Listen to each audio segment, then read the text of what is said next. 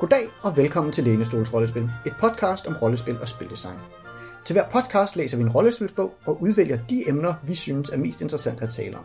Og til i dag har vi læst bogen Apocalypse World 2nd Edition.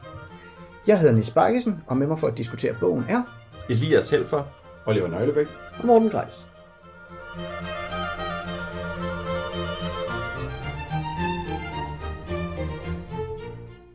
Elias, kan du ikke fortælle os lidt om baggrunden for den her bog? Jo.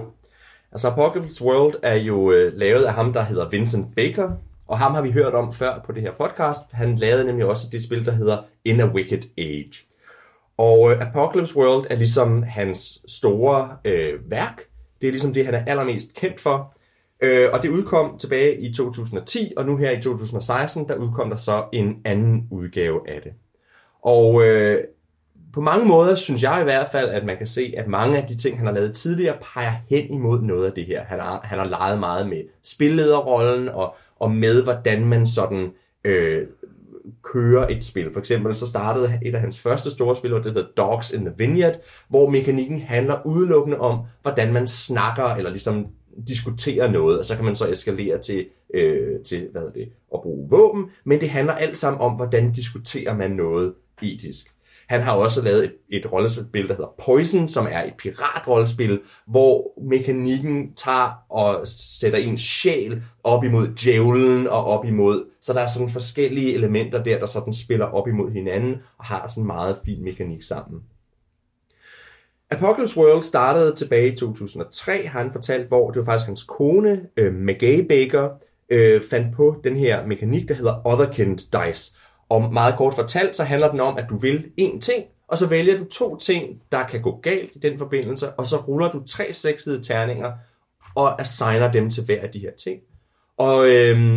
Og så kan man sige, så kan du vælge, vil jeg rigtig gerne have det, eller vil jeg rigtig gerne undgå den fare. Og det er en mekanik, der også går igen i Apocalypse World, når vi kommer til det.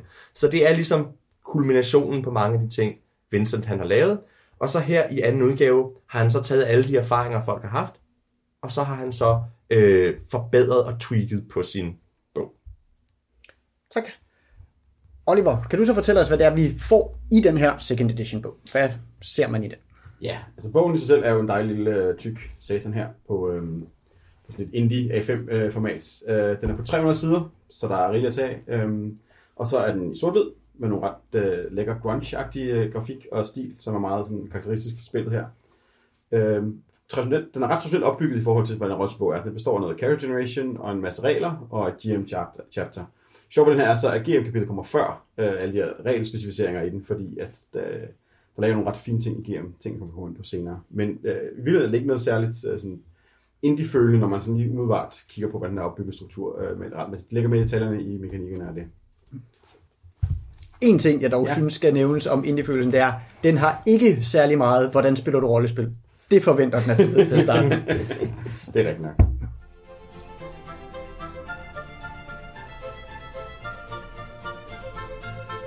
En af de spændende ting ved, og det kommer nærmest til titlen, Apocalypse World. Hvad er det for en setting, som den her bog gerne vil sælge til en? Hvad er det for noget, man skal spille? Ja, det er en apokalyptisk verden, som er den billige, nemme forklaring. Og i modsætning til en hel del andre rollespil, som lægger ud med et skønlitterært kapitel, eller 3, hvis man tager et rollespil som Vampire, eller Masquerade eller lignende, der starter med lange skønlitterære afsnit om, hvordan er verdensopbygning, så er det ikke rigtig noget, Apocalypse World har tænkt sig at bruge tid på, fordi som mange andre indie-spil, så bygger vi verdenen, mens vi spiller, definerer måske en smule, før vi går i gang med at spille, måske en smule, mens vi laver karakterer, men det meste af det sker i takt med, at vi spiller, og vi derved skaber verdenen, og særligt med det system, vi skal til at snakke nærmere om, så har vi med et verdensbyggende system i Apocalypse World. Dog har vi også det her, at verden er gået under, og der ligger skjult inde i teksten, eller sådan indirekte inde i teksten, en del oplæg til, hvad der sker i sådan en verden. Så vi har en forventning om, at der er en masse motorcykelbander, eller bilkørende bander, som i bedste Mad Max-stil findes rundt omkring. Den ligger op til en del den slags, den ligger op til en del ødemark, den ligger op til, at vi er sådan på et lidt ubestemt tid efter apokalypsen er altså fundet sted. Det vil sige, at verden er gået under, og det er ikke sket for nylig. Vi er sådan ude i anden, tredje generation sandsynligvis. Sådan. Lidt ligesom de senere Mad Max-film har en tendens til at ligge på et ubestemt tidspunkt efter verden er kollapset, men det er sådan aldrig helt klart, for det er ikke rigtig vigtigt længere. Vi er på det punkt, et sted, hvor tiden sådan, eller historiens gang er gået i stå, fordi vi er bare et tidsløst verden, der nu bare er. Og nok det, der så bliver sætningens mest markante særkende, synes jeg i hvert fald, det er så det, at der er den psykiske madstrøm. At der er sådan et uforklarligt psykisk fænomen, som bogen aldrig rigtig fortæller os, hvad er, men prøver sådan at invitere os til selv at skabe, og at der ligger et transcendent element i det, at det her er noget, hvor man kan opløftes til en større forståelse af verden, en magisk eller religiøs erkendelse af verden, ligger i den psykiske madstrøm. Men hvordan den tager form, og hvordan den egentlig agerer, er også noget, man skaber i spillet, og skaber i samvær, eller i samspil med hinanden. Så det er heller ikke lagt op. Der er bare mere det, at der er det her transcendente element liggende i spillet. Altså noget af det, der jo er meget i det, fordi nu siger du der ikke, altså... Det er et meget implicit tema, at det er sådan, at regler og setting er meget, meget nært integreret på den måde, at alle de regler, vi kommer til at snakke mere om senere, de driver af tema, og det at bruge en regel, det understreger temaet eller udbygger settingen. Så for eksempel er der en af de ting, man kan gøre, det er at åbne sin hjerne til verdens psykiske malstrøm, og der siger reglerne så til spillederen, så skal du stille spørgsmål til spillerne. For eksempel kan du starte med at sige, hvordan oplever du den verdens psykiske malstrøm? Og det vil sige, i samme øjeblik du bruger det move, og så har vi for det første sagt, så er der en malstrøm, når du har brugt det move. Og så har spilleren været med til at definere, hvad den malstrøm er. Så man starter med meget lidt, men så fordi de her moves har implicit en masse setting, så opstår den i spil. Og det er enormt elegant. Jeg synes faktisk ikke, at malstrøm er det mest interessante ved det her. Jeg synes, det der gør det rigtig fedt, det er, at det er det nære menneskelige i det. Fordi vi spiller læderklædte voldspsykopater i apokalypsen. Det ligger i ret mange karakterer, det er det, man løber rundt og gør, og mekanikken i det. Men samtidig er det hele tiden skubbet retning af at lave menneskelige relationer til andre mennesker, og prøve at opretholde noget sammen. Altså, der er en ret mange implicite ting også omkring, at man har et tilholdssted, man prøver at passe på, og udbygge eller gøre bedre end en eller anden settlement eller andet. Og de mennesker, der lever af den, skal man hele tiden som spilleder sørge for at skabe levende for spillerne, så de har nogen at relatere til i den. Så du får den der kontrast mellem det der dødbringende trusselspil og hele sådan af de her ting, men også de mennesker, der lever i den der verden på det nærmeste. Altså en ting, som jeg synes er meget sjovt, jeg har ikke spillet så meget Apocalypse World, men det er lidt, jeg har rørt ved det, det er det her med, altså, fordi nu siger vi, at der er motorcykelbander og sådan noget. Altså, de er der jo, vi ved først rigtigt, at de er der, hvis de er introduceret i spil, typisk ved, at der er en eller anden spiller, der har valgt at sige, okay, men jeg er så medlem af en motorcykelbande. Og sådan noget. Så på den måde, hvad man siger, den bruger nogle enormt klokkerene apokalypse-troper, ikke? Man kan ligesom genkende alle de her ting, det kommer vi tilbage til, når vi taler mere om karaktererne og de såkaldte playbooks, men hvad hedder det? Men de bliver ligesom, hvad for en trope der kommer i spil, er meget netop det der, hvad plukker spillerne ud og så videre. Og jeg tror måske også, at det er der, at den der psykiske malstrøm trods alt har sådan, altid stukket mig lidt i øjnene. Ikke fordi jeg synes, at den passer fint ind i en apokalyptisk verden, men den er altid med. Den bliver ikke trukket ind af, at der er en spiller, der vælger at sige, okay, men jeg vil så gerne være den mærkelige kult, eller jeg vil gerne være ham, der har gået rundt ud i ørkenen og blevet gal. At på den måde er den ligesom altid med, hvor der er nogle af de andre ting, som... Ja, men jeg tror også, der er to ting ved det. Det ene er, hvis der aldrig er nogen, der bruger det move, der hedder åbn din hjerne, så kommer vi aldrig til at beskæftige os med den. Og så tror jeg også, fordi det er et element, som er meget specielt, altså det er ikke, i Mad Max er der ikke en psykisk malstrøm, så derfor tror jeg, at hvis han gerne vil have den, skal have en chance for at være med, så er han nødt til at signposte den rigtig meget og sige, se herover, der er noget interessant, der sker herover, for ellers så er det sådan noget, som man måske kunne finde på at gå udenom. Så, altså, fordi hvis ikke der er nogen, der spiller en af de to karaktertyper, der har adgang til den direkte, så tror jeg, der er mange, der bare vil undgå og nogensinde at gå derhen. Jeg tror også, den er en alibi. Den er en alibi for ikke at lande i en realismefælde, hvor man skal forklare præcis, hvorfor alting er, som det er i den virkelige verden. Det giver en mulighed for at være mere fri omkring, hvad det er. Man ikke pludselig være mere specifik om, fordi vi har allerede lavet noget overnaturligt med fra start af. Så vi ved godt, at det her ikke er en verden, hvor vi kan sige, at sådan virker det ikke. i den virkelige verden. Fordi nej, det er en verden med en psykisk malstrøm. Selvfølgelig er ting underlige. Og så kan vi komme videre og rent fortælle nogle fede historier. Det tror jeg også rigtig meget, det den ligger derfor. Ja, og der vil jeg jo så sige, at jeg mener jo stadigvæk, at den bygger en del af sin verden, netop, hvad skal jeg sige, gennem karaktererne, om man bruger dem eller ej, om man bruger psykisk malstrøm-movet eller ej. Så bare det, at regelbogen beskæftiger sig med dem, og det kommunikeres videre til spillerne, fordi spillerne sidder alle sammen og kigger på de forskellige karaktertyper, og det vil sige, at vi har alle sammen forventninger om at sige, okay, godt være ingen af os vælger at spille en battle babe, men konceptet eksisterer, godt være ingen af os vælger at spille karakteren med malstrøm-movet, men vi ved, at karaktertypen findes, og det vil sige, det bliver stadig noget, der ligger latent i den måde, vi bygger verden på. Og det er også det, jeg mener med for eksempel motorcykelbanderne eller køretøjsbanderne. Der er ret mange altså, sider i regelbogen sat af til motorcykel, køretøjsbander osv. De fylder meget, så, udover karaktertyper osv. Så det er jo noget, der stadigvæk er en del af den verden, som Baker sagt, ligesom udstår nogle rammer for at sige, det er de rammer, I skal bygge jeres egen apokalypse indenfor. Ja. Sproget i Apocalypse World er egentlig også en ret sjov ting, fordi det er meget, hvad skal man sige, dialogdrevet. Det er en samtale, som Vincent Baker fører med læseren, som er underforstået Game Master i det her spil, og Game Masteren kommer vi jo også tilbage til senere.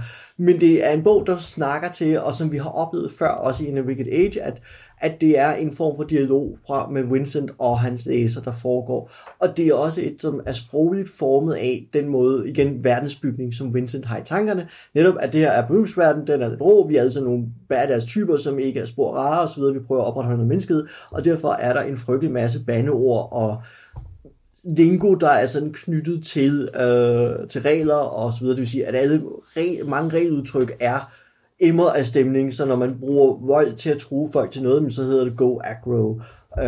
Så han gør meget ud af, synes jeg, at ud over den her særlige måde at formidle teksten på, som Vincent ynder at bruge i sine regelbøger, og denne gang er virkelig vellykket sammenlignet med In a Wicked Age, så har han også, at han prøver at bygge stemning og verden ind via de ord, han vælger for ud for regelmekanikker, og den måde, han simpelthen bare taler til folk på, og kommer med eksempler på, hvordan spillet fungerer. Ja, lige præcis. Og det er jo også, fordi sproget driver af en bestemt tone, altså så kommer spillet til at indoptage den. Men det han jo så gør, som han ikke gjorde i In a Wicked Age, det er, at han forklarer reglerne så kort og enkelt han overhovedet kan. Ikke? Der er ikke de der lange eksempler, vi så i In a Wicked Age. Reglerne står der kort og koncist, men så er der nogle kommentarer til dem, som hjælper en med at finde ud af, hvordan man skal bruge det. Ikke? Ja, og de kommentarer er der stærkt brug af eksempler, ja. som er igen et gennemgående. Det er ikke et konkret eksempel, men det er nogle karakterer, der var igen i forskellige permutationer i dem, som har også følelsen af, hvordan spillet virker for andre, når man har læst de her moves igennem, og se, hvordan Vincents eksempler er. Inklusiv, rigtig fint detalje, jeg godt lide i formuleringen er, hvordan kan du gøre det forkert? Ja. Og hvordan reagerer du, når du opdager, at du gør det forkert? Der er sådan en rigtig fin pædagogisk i hver move. Formulering af, det der er det forkert, men nu kunne du lige backtrack og sådan her i stedet for. Som er ret fint til at give sådan en følelse af, af dialogen i spil. Og både sådan netop forkert, som i sådan her bruger du reglerne forkert, og også som i, hvis der opstod en misforståelse, hvordan redder man så den? Ikke? Altså. Men der synes jeg faktisk, det er rigtig fint, at det ikke er, det er forkert at gøre sådan her, men det er, hvis nu I er kommet på et galt spor, hvordan reagerer du så? Så det er meget med fokus på at komme tilbage på sporet. Så det er sådan en positiv vinkel, det er ikke en, lad være med at spille mit spil forkert, det er, nu hjælper jeg lige med at gøre det rigtigt. Ikke? Om helt sikkert. Det var heller ikke min, det var mere bare sådan en, at han var også klar over, at der er forskellige måder ligesom at komme galt ind på reglerne på.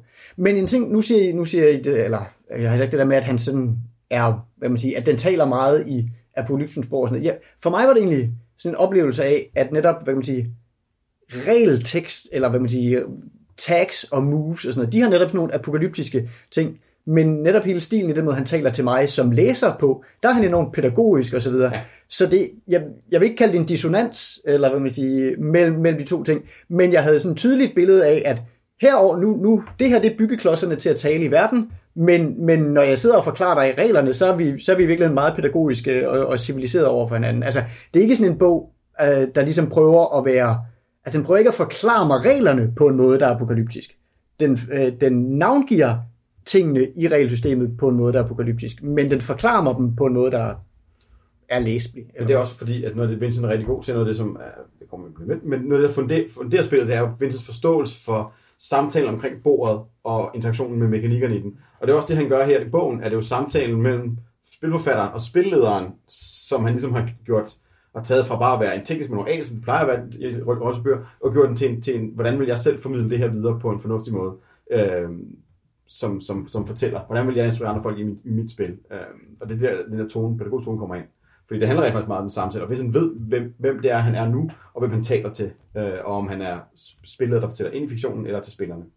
Og det er jo også en af hans kongstanker, det er, at rollespil er en samtale, ikke? Og det er jo også, det er en manuel til hans samtale. Noget af det, vi snakkede om, før vi begyndte at optage, det er, at i det kapitel, der handler om at lave karakterer, der har han en instruktion til, hvad spillet skal lave, mens spillerne sidder ved at lave deres karakterer.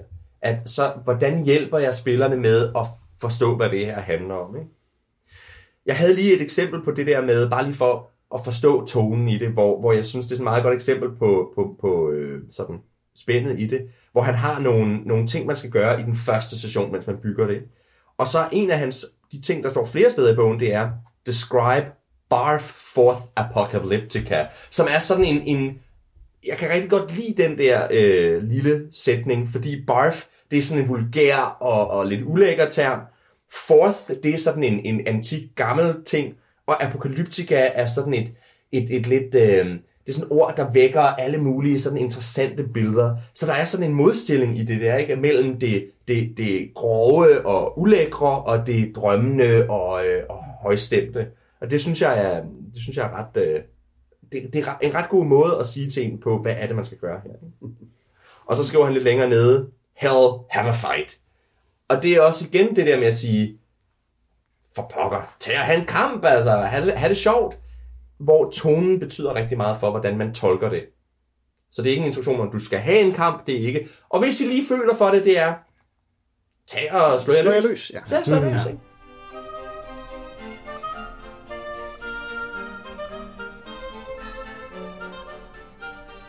Nu har vi allerede talt en hel del om karakterer og moves og sådan noget, så måske skulle vi gå lidt mere detaljer om, hvad det egentlig er. Oliver? Ja, den fundamentale byggesten i Apocalypse World er jo moves. Og moves er et mekanisk interlude i samtalen omkring bordet. Det er sådan en grundtanke helt tilbage fra nogle af Vincents blogposts før spillet. At mekanikkerne skal helst binde to stykker fiktion sammen, og ikke bare føre videre til anden mekanikker. Det er det, jeg synes er dårligt rollespil, når man ruller terninger for at rulle flere terninger senere ned. Så det vil sige, at alt, hvad der sker i mekanisk, skal helst tage udspring i fiktion, man sidder og fortæller om bordet, og så bygge noget nyt ind i fiktionen, når man er færdig med at bruge mekanikkerne i diskret. Og de diskrete chunks af mekanik, de hedder moves. Og movesene er generelt opbygget omkring et terningslag, som er, at du ruller to 6-sides terninger, lægger en karakter stats til, som er et eller andet sted med minus 1 og plus 3 normalt. Og så ser man, hvor resultatet bliver med terningerne. På 7 plus, så er det en succes, og på 6 plus, så er det en miss. Men en succes deler op i to ting, så fra 7 til 9, så er det en partial succes, og på 10 plus er det en super succes. 10 plus er sjældent interessant, fordi det er bare, så får du, hvad du gerne vil have. Det er ikke særlig spændende, men det der er spændende er, når du ruller 7 til 9, så er der en dilemma-tid. Så får du delvis succeser, hvor du skal vælge, hvilken aspekter af din handling, der lykkes, og hvad konsekvenserne er, og de der ting, som vi lige har snakket om tidligere. Hvor man skal opveje, hvad det er, man rent faktisk gerne vil, og man er nødt til at tage nogle lidt dybere valg, i forhold til, hvad det er, man prøver at opnå med sine ting. Og hvis man fejrer sig rulle, så har spillederen fri leg til at gøre det træt for en spilperson. Det er sådan grundmekanikken, og der er en masse varianter over det her tema, til nogle basic moves, som alle har adgang til, og så er der de forskellige karakteres moves, som befinder sig i sådan en rigtig fin lille hæfte, som hedder en playbook, som er grundlæggende alt, hvad en spiller har brug for at have, som er en lille folder, flyer, stykke papir, hvor der er en bygget karakter op med noget multiple choice, nogle lister, du vælger nogle elementer fra og bygger det sammen, og nogle stats, du kan skrive på, og så nogle rækker af mulige moves, som er dine unikke, specielle moves, som du kan tage, som gør din karakter noget særligt.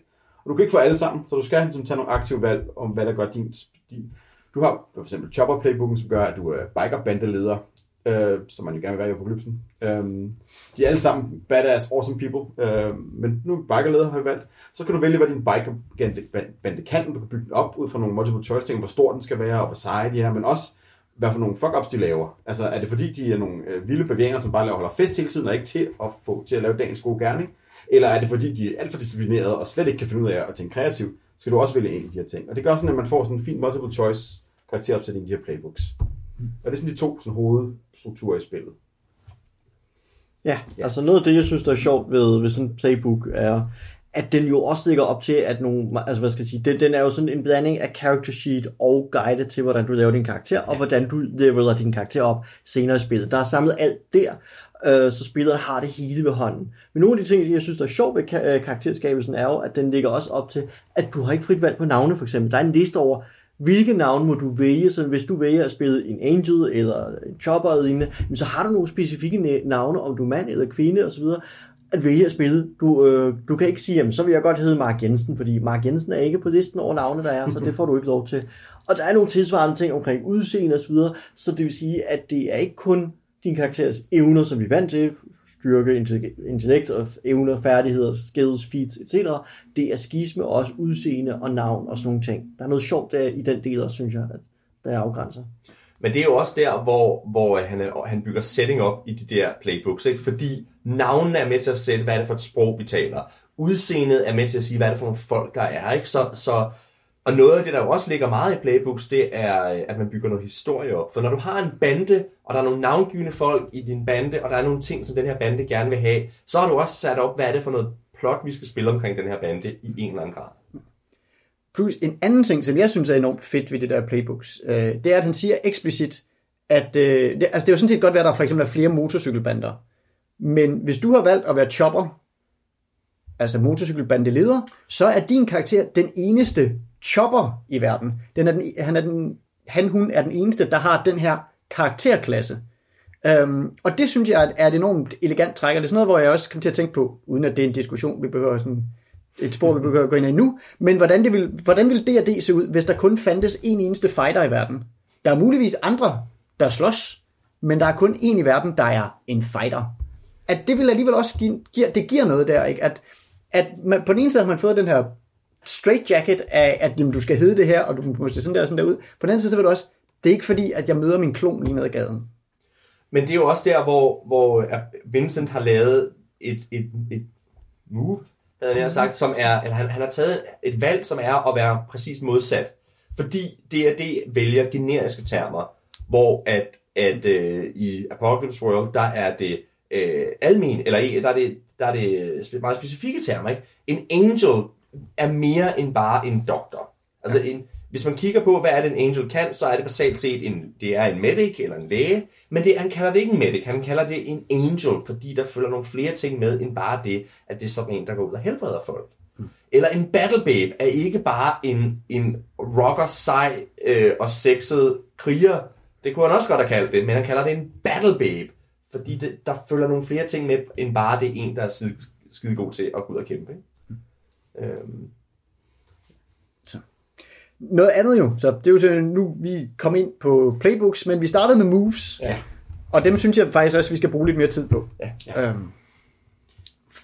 Hvis jeg selv skal sige det, igen, jeg har ikke spillet så meget, men noget af det, jeg godt kan lide, det er så, hvor konkret det er. Ikke? Altså, at et move, at det ikke bare, når jeg kan bruge min styrke, som så i det her tilfælde hedder hard. Min stat, det er sådan lidt min styrke. Det er netop, eller man kan sige, det er netop ikke min styrke, det er min hard, men blandt andet, hvis jeg vil slå på nogen, så er det den, jeg bruger.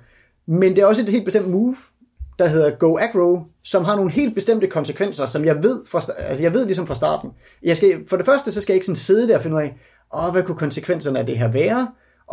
Og jeg kan heller ikke sådan rigtig, altså jo, når jeg så har slået mit slag, så kan jeg vælge blandt de her konsekvenser, men jeg kan ikke sådan lige sige, kunne vi ikke godt sige, at den her gang, så får jeg i virkeligheden det her ud af det.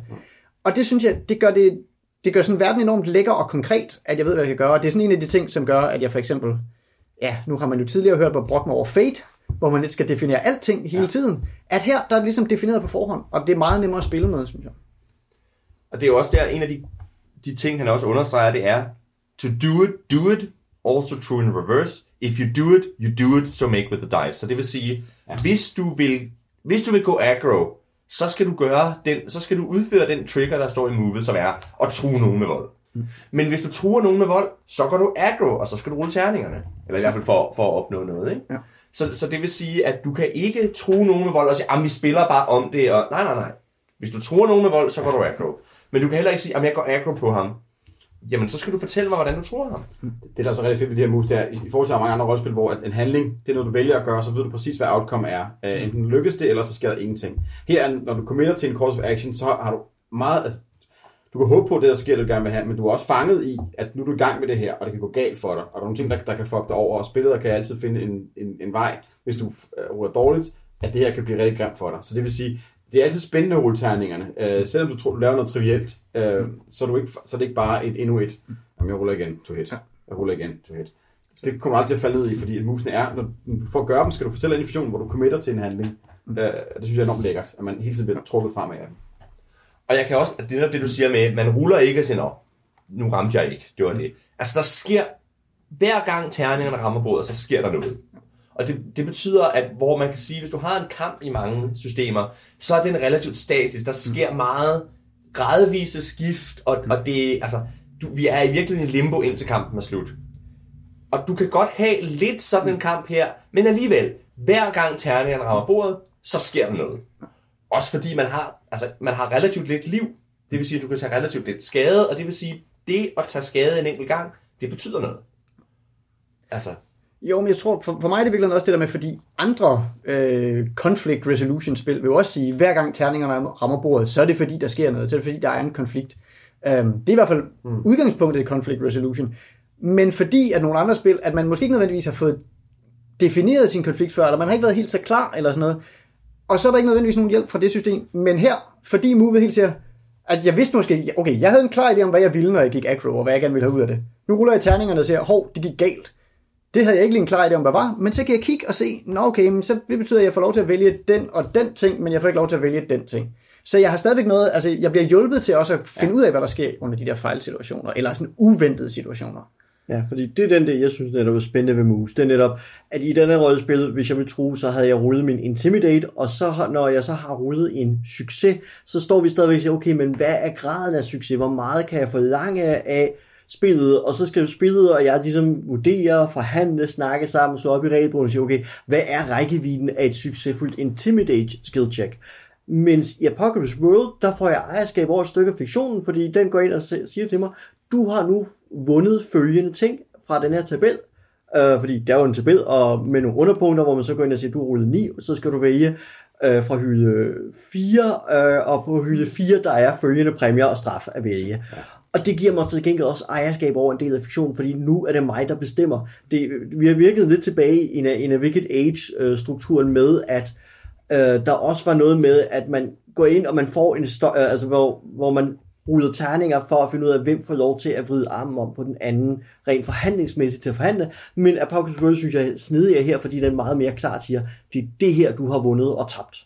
Og det der også, det der er ved, det er også, at når du så står efter, du har rullet terningerne, og du har valgt nogle muligheder her, så står du med nogle benspænd, og det gør, at folk bliver meget mere kreative. Så snart du ved, at jamen, okay, det lykkes mig at overtage ham til at gøre det, jeg skal, men der er også nogle konsekvenser ned ad vejen, som jeg skal tænke ind senere, og der er nogle andre, der er blevet sure.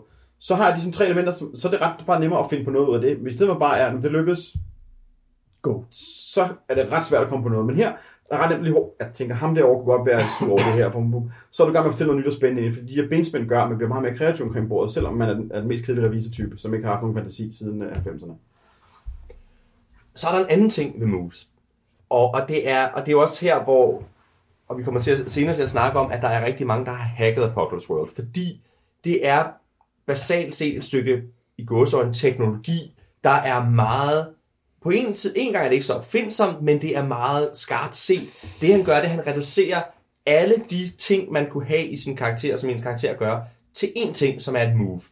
Og så gør han det meget nemt også at lave sine egne, altså custom moves er en meget stor ting i Apocalypse World, og alting er moves, og level up er et move, og altså, der er moves for alting.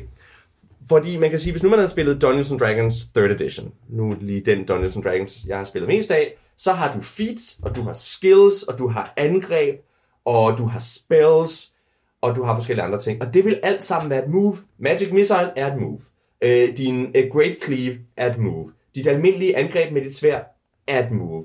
Din picklock er et move.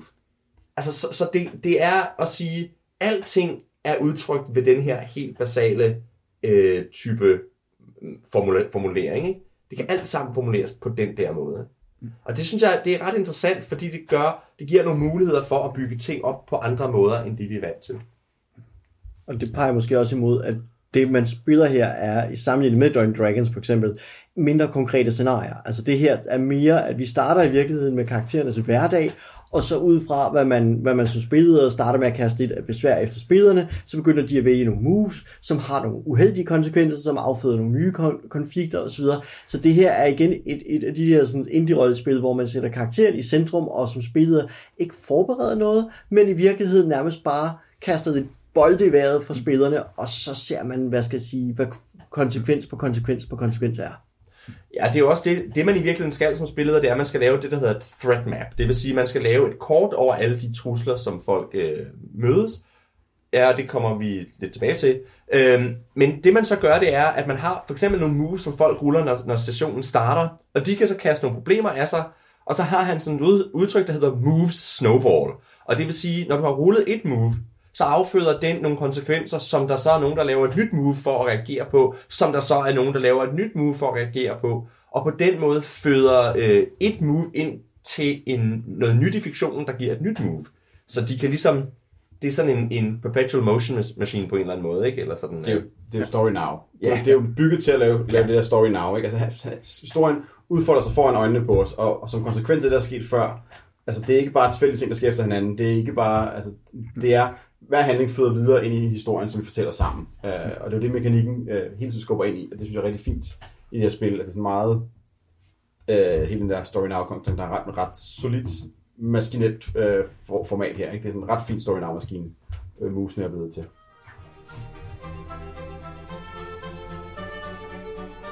Nu har vi så talt rigtig meget om, hvad man gør som spiller, eller hvad man, det er fordi moves er netop også en MC-ting. Det er også en, eller nu sagde jeg MC, nu har vi tidligere kaldt om det, men det er netop, hvad er spillerrollen i det her? Hvad er det, man skal der? Ja, altså spillederen hedder jo, som vi lige fik sagt, The Master of Ceremonies, eller The MC. Og det siger jo først og fremmest noget om, hvad det er for en rolle, ikke? Det er ikke ham, der er herren over spillet. Master of Ceremonies dels er jo sådan noget, et udtryk, man bruger inden for sådan forskellige musikgenrer, den, der sådan ligesom fører an i musikken, men det er også i virkeligheden det, man på dansk kunne kalde en sprechtalmeister, et godt dansk ord, altså ham, der står i manegen og styrer. Ja, konferencieren, ikke? Det er ham, der siger, og her har vi elefanterne, og nu kommer trompetkunstneren, og så videre, ikke? Så det er ham, der shiner spotlight på andre, og styre slagets gang. Og på den måde er fokus meget på, at det er spillerne, der skal shine. Og det står der faktisk rigtig konkret i instruktionerne til MC'en. Det er sådan, at det er rigtigt, at MC'en har nogle moves, men han har også nogle andre ting. Der er forskellige instruktioner til MC'en for, hvad han skal gøre. Og det første er, at der er en agenda. Det vil sige, i modsætning til rigtig mange andre spil, der sådan lidt implicit siger, hvad det er, vi handler om her, så har Vincent skrevet 3 kernebud, som spilleder altid skal overholde. Dem vil jeg lige læse op, bare fordi så ved vi, hvad det er, man skal. Make Apocalypse World seem real. Make the players' characters' lives not boring. Play to find out what happened. Så det vil sige, vi skal have verden til at virke, som om den er reel og virkelig. Vi skal sørge for, at det, der sker for karaktererne, det må ikke være kedeligt. Og så skal vi spille for at finde ud af, hvad der sker. Det vil sige, vi planlægger ikke på forhånd, hvad der skal ske. Vi spiller for at finde ud af det. Så har han derudover nogle ting, som man altid skal sige. Det vil sige, hvis spillerne kigger på dig og forventer, at du siger noget, så skal man altid følge de her 4 ting, som han siger, always say. Og så har man ellers det, der hedder principperne, som er igen retningslinjer for, hvad skal man gøre. Man skal bare forth apocalyptica, det sagde jeg tidligere. Man skal henvende sig til karaktererne, ikke til spillerne. Så skal man lave sine moves, men man skal lade være med at sige, hvad den hedder, hvad movet hedder, fordi man skal ikke sidde der og læse højt for sin moves. Man skal fortælle, hvad der sker inde i fiktionen. Og det er en af de interessante, look through crosshairs. Når du kigger på en NPC, så skal du tænke, hvordan kan jeg smadre den der NPC, så det bliver interessant. Altså NPC'er er brændstof for historien, de har ikke nogen værdi i sig selv. Det er spillerkarakteren, det handler om. Og det er sådan nogle meget konkrete råd, der hjælper spillederen eller MC'en til at lave en meget, meget interessant historie, der også passer ind i en bestemt genre. Og når vi så er kommet igennem alt det, så når vi ned til de moves, som spillederen har, som så er de konkrete måder, han sådan kan blive opfordret til at gøre ting for spillerne. Og det er nogle moves, der fungerer lidt anderledes end moves for spillerne, fordi de er meget lidt konkrete i virkeligheden. Et move kunne for eksempel være announce off-screen badness, eller announce future badness. Så det vil sige, fortæller noget, der foregår et andet sted, eller som kommer til at foregå på et andet tidspunkt, som bliver slemt for spillerne. Jo, og det er jo i virkeligheden bare sådan noget som, der er røg i horisonten. Hvad må det er? Ja. Ja, lige præcis. Og det kunne være, shit, jeg har fejlet mit rul, kan jeg vidste, hvad der sker nu? Du kigger ud mod horisonten, du ser, der er røg. Og så ved man godt, fordi det er her, hvor spillederen har en chance for at lave et hårdt move, så ved du, det er ikke godt, der kommer derude. Jeg ser jo meget de her moves, også virkeligheden spilledermovesen, som en formalisering af spilleders opgaver, fordi størstedelen af det, jeg læser igennem her, er jo ikke noget, jeg ikke har set før i alle mulige GM-vejledninger, men det er bare struktureret og sat op til, hvordan gør jeg det her i praksis. Altså det er en formalisering, som jeg synes, det er selv den proces, hvor med, at Vincent Baker har formaliseret, hvad du gør som spilleder, som er det, der er virkelig er særdeles værdifuldt og rigtig spændende. Det er, at det er blevet langt nemmere at være spilleder, fordi man i virkeligheden bare følger og siger, okay, har en stribe håndtag, nu hiver jeg fat i et af dem, hiver det ned og ser og bruger effekten af det. At jeg har en formalisering af, hvordan jeg gør ting som spilleder. Ja, så det er også interessant ved det her også, at spilleder ruller alle terninger. Alle terningstagene ligger i spillernes hænder. Som spilleder, så skal du kun tænke på at bidrage ind i fortællingen. Når du får initiativet i dine hænder gennem spillernes terningslag, eller de kigger på dig og siger, hvad nu? Så er det, du skubber ting ind foran dem og siger, hvad med det her? Er det her interessant? Eller tvinger dem til at sige, prøv at se det her. Det er lige det antal, det er super spændende, du tager stilling til det her lige nu. Eller åbne muligheder op i verden omkring dem. Men det er alle sammen sådan noget narrativt opbyggende. Alle movesene handler om at bygge potentielle narrative håndtag op til spillerne, kan hive i mere, end det handler om at styre historien. Og det synes jeg er rigtig spændende ved den også, nemlig, at du som spilleder er nødt til at have spillerne med for at lave noget. Det er ikke den der, jeg har bygget en dungeon, nu skal I bare tage kultur gennem den. Nej, også altså en anden ting, også den her formalisering gør det også enormt nemt at sige, altså det gør det enormt klart, hvad er det Apocalypse World gerne vil, hvad er det for noget spil, jeg skal levere med det, og dermed gør det også enormt nemt at sige, hvad hvis jeg gerne vil lidt noget andet, eller hvad hvis der er noget her, som jeg ikke synes så godt om, jamen så kan jeg i stedet for at sidde med sådan en underlig mavefornemmelse, jeg gør Apocalypse World, det jeg gerne vil her, så kan man sådan se, jamen det gør det faktisk, bortset fra, at jeg måske gerne vil ændre de her ting, altså noget der sådan, for mig personligt, som jeg nogle gange kan have sådan lidt hårdt med, eller ikke have lyst til med story now, det er det her med, at nogle gange så handler de meget om at fejre spillerne, og giver, knap så meget en, det er ikke så klart, at man som spilleder må have noget på spil, eller noget man gerne vil, eller hvad kan man sige. Men det er jo nemt nok at passe ind, og sige, nå okay, jamen hey, i stedet for at jeg kigger på alting, kigger gennem crosshairs på alting, så kan jeg godt vælge at sige, den her gang så spiller vi altså på en sådan måde, så der er nogle af de her ting, jeg gerne vil noget med. Det betyder ikke, at jeg stiller dem i vejen for jeres historie, eller jeg kun vil, men det betyder, at jeg lige laver om på den her måde at spille spillet på, men resten kender vi stadigvæk. Det er også noget, der er rigtig spændende ved det, er jo, at de der spillede har nogle stakes, man kan sætte op. Man kan sætte noget på spil, som spillet for sig selv, og det er jo ikke noget, der har mekanisk vægt overhovedet. Det handler bare om at sige, jeg har ikke lyst til at bestemme det her som spilleder. Jeg vil faktisk hellere lade fiktionen og spillerne finde ud af, hvor det her fører hen, ikke? Og det er sådan noget, det kan være noget fiktion. Det kan være, okay, for det her hus lov til at stå, uden at blive brændt ned. Ja. Det synes jeg lyder super spændende. Kan den her rigtig hyggelige sted, kan det overleve ude i ørkenen? Og så siger man, det bliver faktisk ikke beslut, og så lader man ligesom overdrage ansvaret for at finde ud af det til et samtale om bordet i stedet for, så man som spilleder synes, det er spændende at følge med i. Og det er noget, jeg savner rigtig mange andre steder, hvor man har fuld kontrol og rigtig meget at skulle have sagt.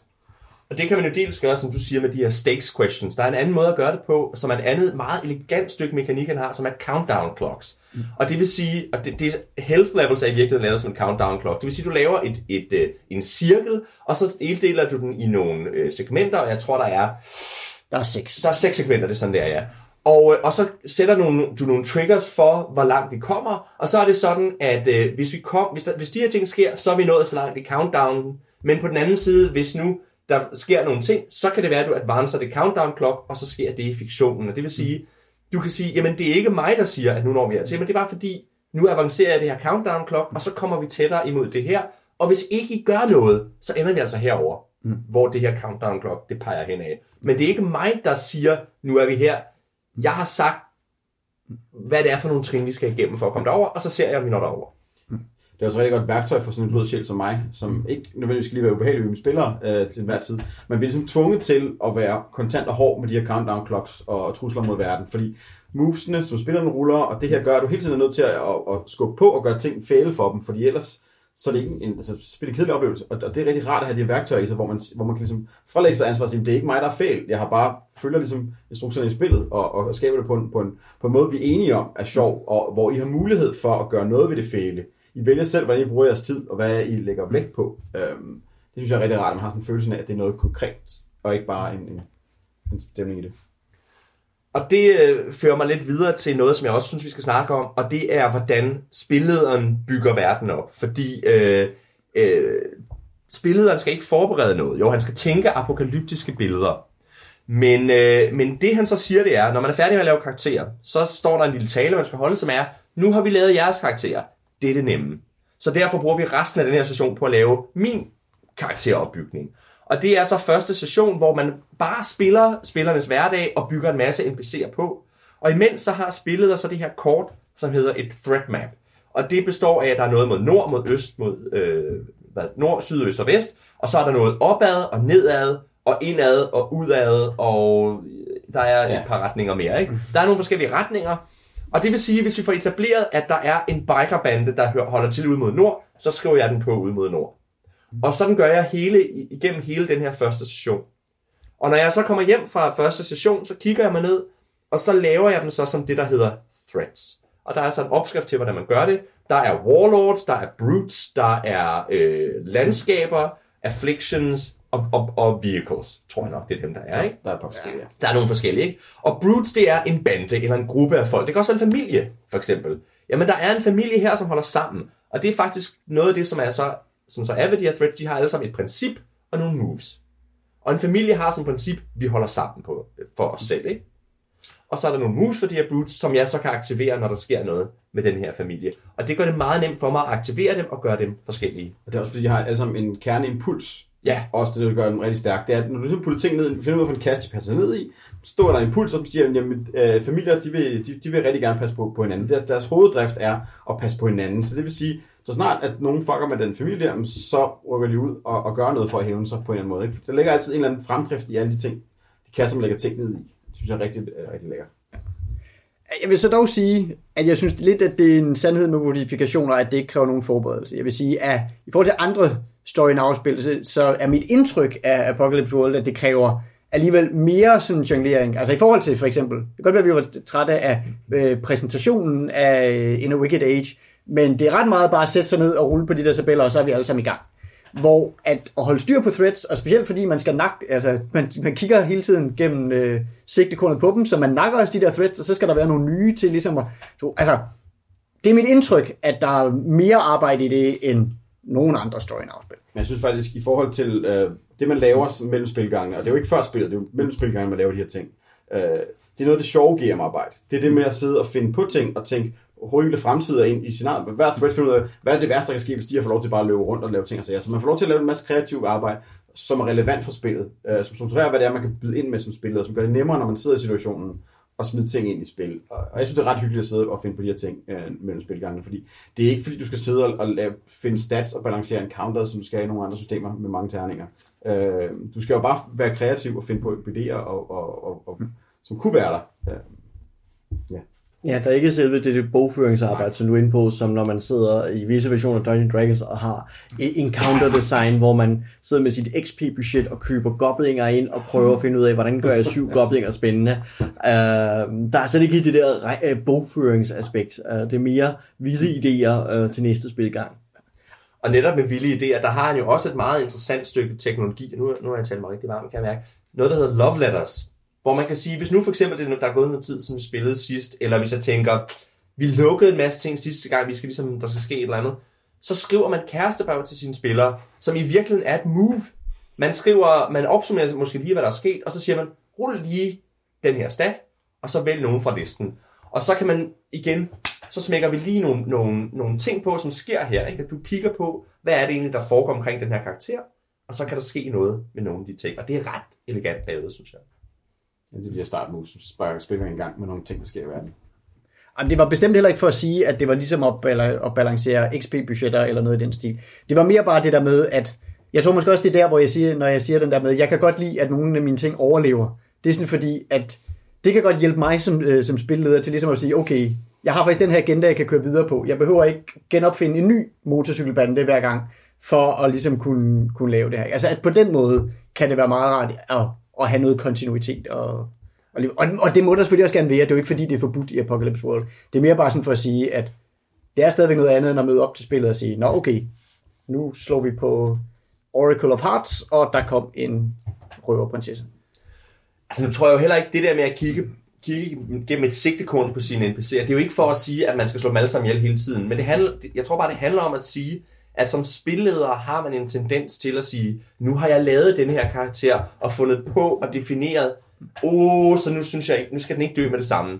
Og det er sådan det kan jeg mærke, det er sådan en tendens, jeg har, når jeg har spillet, og også i alle mulige andre ting, ikke? Nu, vi spiller en kampagne sammen, og der er nogle villains, og I skal ikke slå dem ihjel nu, for jeg skal bruge dem lidt senere. Og her, der er det, man skal sige, hvis det giver mening, at de dør nu, så slå dem ihjel. Og det kan også være, hvis det giver mening, at denne her NPC bliver fundamentalt forandret, det der foregår lige nu, så gør det. Altså det handler om at sige, lad være med, at de er ikke heldige. Det er faktisk, hvad det er, jeg har svært ved det her spil som spilleder, når jeg kører det her. Det er at få spillerne til at bekymre sig om ting i verden. Mm-hmm. Det er noget, der ikke er bygget op i den så godt. Det er det der med, jamen, mekanikkerne kræver, at der er konsekvenser ved tingene, og at man ødelægger noget, som spillerne holder af, og ting og sager, og så skaber ting og sager. Men hvordan fanden får du spillerne til at holde af de ting, du har i verden? Udover det selv har fundet på dem, men jeg kender rigtig mange spillere, som er så miljøskadet af rollespil, hvor alt bliver ødelagt omkring dem, at de simpelthen ikke tør at investere sig i noget som helst i fiktionen, og bare sådan, jamen det er cool. Jeg er ligeglad med, at hende, som jeg skrev som kæreste i første spilgang, at hun bliver slået ihjel. Det kan jeg ikke, komme lige nu. Jeg skal ordne min bil. Altså, det har jeg set alt for mange gange, og det jeg savner noget support i spillet her. Det er, hvordan får jeg spillerne til at bekymre sig om ting i verden, fordi der er ikke meget liv på Apocalypse World, hvis ikke de har noget at passe på. Og man skal ind, og til sidste ende er det kun dem selv, de kommer til at være nærmest, og det synes jeg er rigtig svært nogle gange. Ja, der vil jeg så sige, det er lidt Apocalypse World, jeg har spillet, der kom de der bekymringer af, at jeg har kun oplevet PvP Apocalypse World. Altså, ja. Og så bekymrer man sig automatisk, fordi så er det hinanden karakter, altså, ja. Det gik ud over. Eller dem, hvad man siger, eller jeg elskede den her NPC, og så nu nakkede du ham, og så kan jeg godt ligesom blive engageret. Ja. Så det er jo en ting, vi ikke har snakket så meget om, at Apocalypse World har i virkeligheden et meget specielt forhold til forholdet mellem spillere. Ja. Fordi man må ikke være hinandens fjender, så holder det ikke helt. Men man kan heller ikke, det dur heller ikke, hvis man er for chummy. Man skal være i konflikt en gang imellem. Man skal være kompliceret allieret, ja. Tror jeg, at det ligger op til. Ikke? Man er allieret på samme side, men det er kompliceret. Ja. Det han jo siger, det er, at man skal opbygge trekanter, ja. hvor man har en NPC, som har et forhold til den ene PC og et andet forhold til den anden PC, som bringer dem i konflikt med hinanden, ikke? Ja. Så det kan være, for eksempel er der måske en NPC, som whatever, måske det en PC, som NPC, som er forelsket i dig, men ikke kan udstå dig. Så det vil sige, så hun vil kun hjælpe, hvis det er dig, der kommer. Men det er dig, der har brug for hende, for eksempel. Ja. Eller vi to er i gang med noget, og så bliver det akavet. Ikke? Ja, lige præcis. Eller det er en NPC, som kan give noget til Oliver, men Morten har det, som den NPC gerne vil have. Eller sådan noget. Så man skal hele tiden tænke på at implementere mindst to spillerkarakterer i den her NPC. Det synes jeg er et universelt gode GM-råd. Det er de der PC-NPC-trekanter. Fordi det gør, at NPC'erne bliver mere end bare en indbygger i verden, men det bliver noget, man har som værktøj til at skabe spil, få flere meningsspillere og gøre og skabe dynamik i ting. Det er noget af det, som jeg altid har i hovedet, når jeg efter at have fået fingre i den her bog, når jeg laver rollespil. Og det er en af tingene, ikke? Og det er også derfor, jeg så godt kan lide det der MC-chapter. Det er, at der er så mange ting, som jeg synes, man kan tage lige fra det her og føre over i alle mulige andre ting. Altså for eksempel det der med at sige, gør at spillerkarakterernes liv ikke er kedelige. Det er et universelt godt træk. Jeg kan ikke komme i tanke om nogen rollespil, hvor det ikke er en god idé.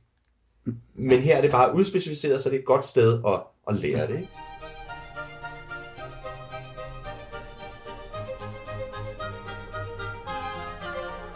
Altså nu er det jo rimelig tydeligt, at vi har en vis begejstring for den her bog. Og det er vi jo ikke ene om til synlædende, fordi nu er der også opstået et helt sådan powered by the apocalypse ting, som, altså fordi det her system er jo så blevet hacket til alt muligt.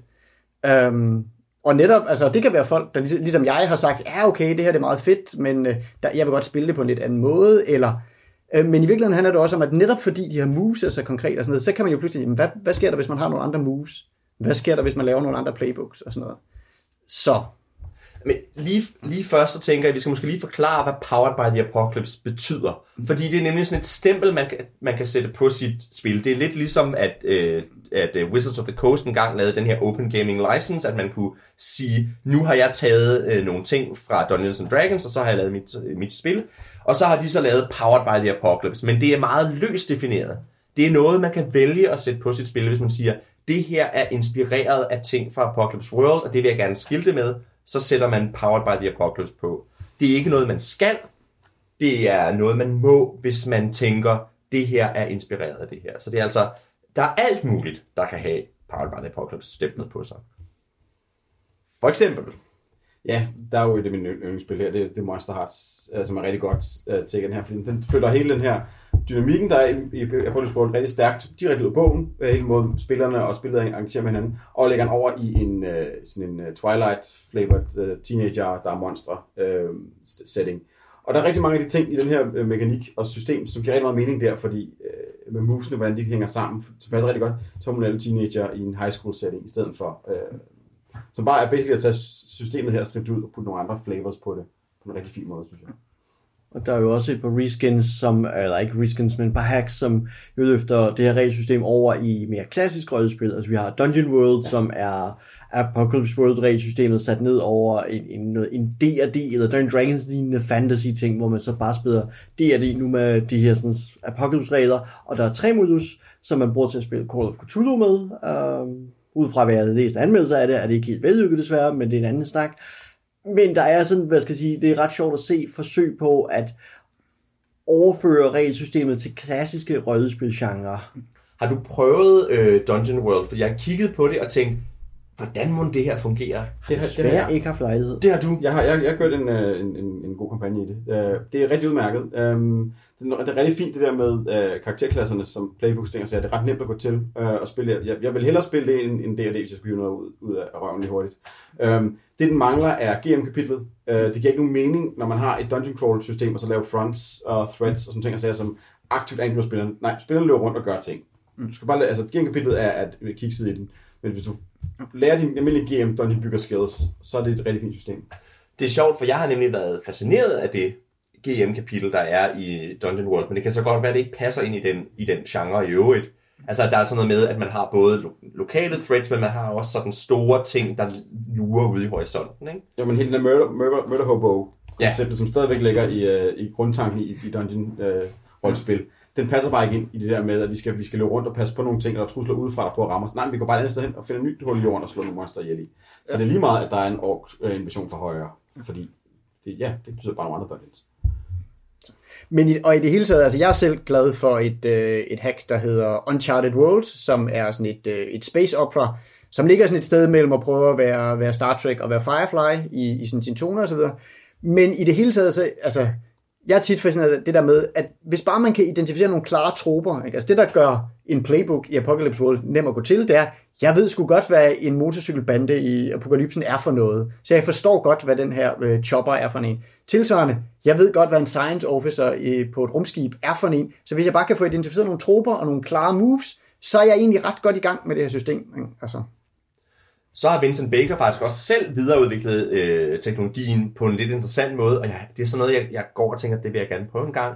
Det hedder The Sundered Land, og det er i virkeligheden en samling på en 4-5 forskellige små spil, hvor et er, I er karavanevagter, der skal beskytte den her karavane fra monster, der kommer og truer den. Et andet spil er, I sidder rundt om bålet og fortæller historier. Et andet er, I er ankommet til en by og går på opdagelse i byen. Og et tredje er, I er inde i det her tempel, som I skal besejre The Big Bad. Og så er tanken, at man kan spille dem en gang, men man kan også, når man så først har etableret sine karavanevagter, så kan man fortælle historien om, at de kommer til byen og bliver bedt om en eller anden mission. Så kan man fortælle historien om, at de er inde i det her tempel, og så videre. At man ligesom kæder de her forskellige spil sammen med den samme karakter, hvor der så er nogle meget konkrete moves i hver af de her små spil, som hører til lige netop den her situation. Det ser ret interessant ud, og en lille smule mærkeligt. Men jeg vil rigtig gerne prøve det. Ja, der, hvor jeg har fundet interesse, eller blevet nysgerrig, det er så Bluebeard's Bride, som netop i optagende stund mellem mindre lige er udkommet, som jo er feministisk horror, inspireret af folkeeventyret om Blåskæg, der henretter sine koner, når de bryder sig mod de regler, han opsætter i sit hjem. Og der er jeg meget spændt på at se, hvordan man forsøger at bygge et horror-system op over omkring det her, og den her måde at lege med sådan folkeeventyr-genren på, som gør, at wow, det er jeg spændt på at få kigget nærmere på. Altså jeg tror, de går meget langt fra folkeeventyr. Det er også det, jeg rigtig gerne vil kigge nærmere på. Jeg har købt det. Det, der er det specielle ved det, er jo, at man deler en spiller, eller man deler en karakter, ikke? Der er bruden, som er karakteren, og så har man forskellige facetter af hende, hvor man er, en kan være, måske være heksen og moderen og skøen og sådan nogle ting. Og hver af dem må så definere et element på hendes krop, som hører til dem, ikke? Det ser ret elegant ud, og ret gustent, og jeg vil rigtig gerne prøve det på et tidspunkt.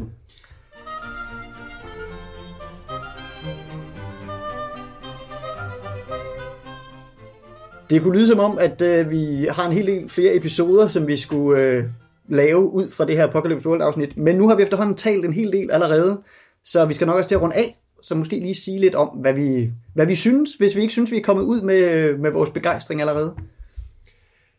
Okay, så vil jeg godt starte med noget, fordi der var en eller anden, der i starten sagde, nu kan jeg ikke huske, hvad det var, at der ikke er et rollespilskapitel, fordi det forventes sådan set, at man ved. Men jeg vil sige, det her, jeg synes, det er et fint sted at starte, i hvert fald som spiller, og fordi det er lige til at gå til, og der sker hurtigt noget, og man lærer hurtigt at sige, okay, vi fortæller sammen, og der sker ting.